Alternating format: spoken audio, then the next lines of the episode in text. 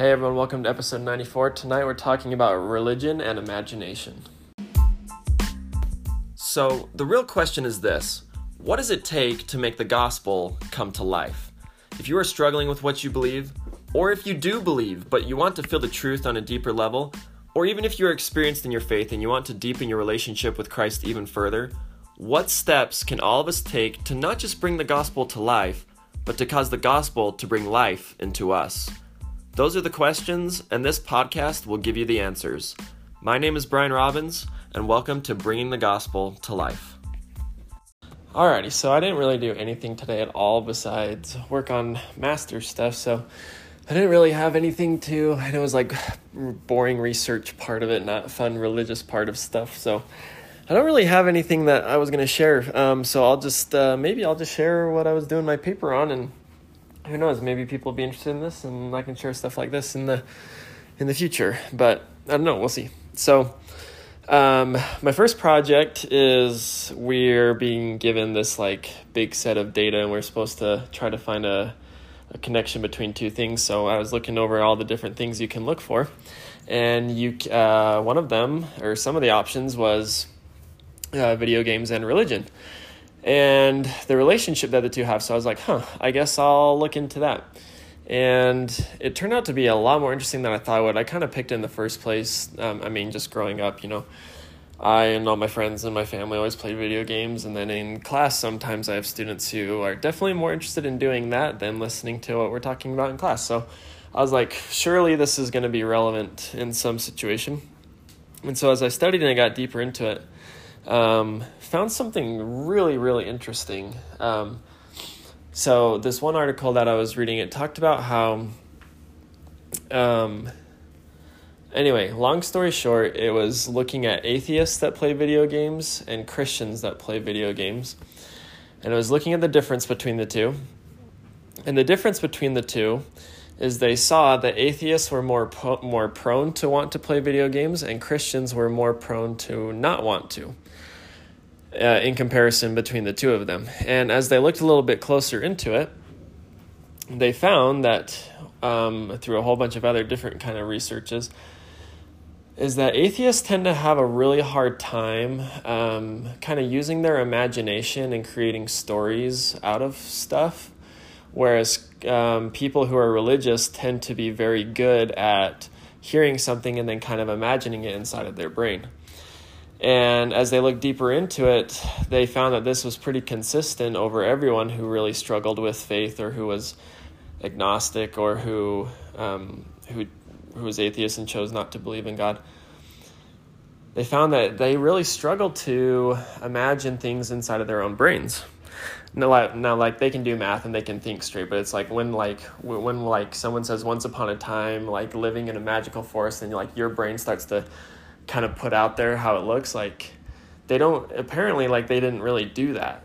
Apparently they just kind of heard the information. They're like, okay, yeah, and and um and but we but I shouldn't say we like religious people. Um, they like were very imaginative, which is really interesting that there's a big difference between imagination and being able to use your brain to create an inner story for religious people, and for non-believers that they tend to not really do that. It's not that they're not able to, I just think it's not something that they do naturally. And so as they go into that, the study comes to find out that um, people who have a really strong faith and really strong religions uh, or connections with their religion, they tend to be people who are very, very good at using their imagination and taking information in and not just hearing it, but also piecing it together in a, in its own little story inside of their head. And that was really interesting to me, because that trend seems to kind of hold across things. Like if you think about kids, they seem to be pretty, pretty good at that, and they don't really struggle to believe. And I'm not saying this is doctrine, I was just, this is one study that I was reading today and putting into my paper. And um, it it comes back to this this concept that I just, it really like showed me that this was true. Um, and that concept, let's see, I'm trying to think of how to say it really quick. Obviously, we believe and we know that Jesus Christ is real and that God is real, right? And so when I say, like, religious people are really good at using their imaginations, like, people can think that means, oh, well, maybe we're just imagining stuff. But I think what that testifies of to me personally is just that, you know, there's that phrase in the New Testament where it says we are seeing through a glass darkly right now in this life. And it's ob- it's very obvious that not all things are revealed to us here.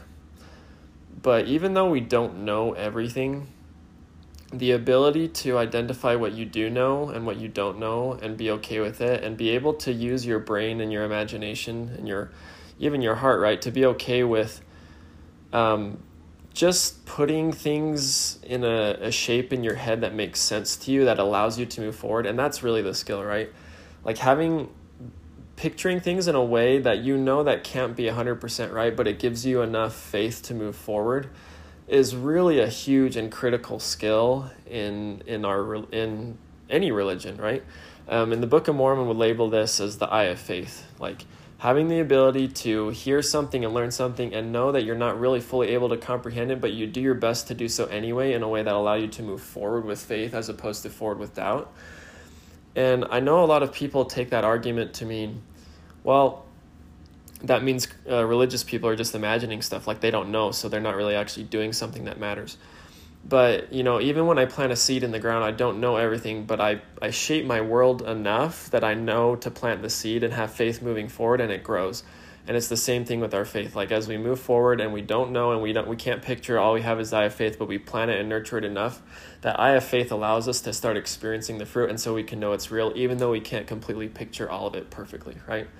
And so I just thought that was a really interesting thing and something I've been thinking about all day. Like the people who I know who really struggle with trying to build that faith in God, it's because they really aren't okay with knowing the full, with they're not okay not knowing the full picture.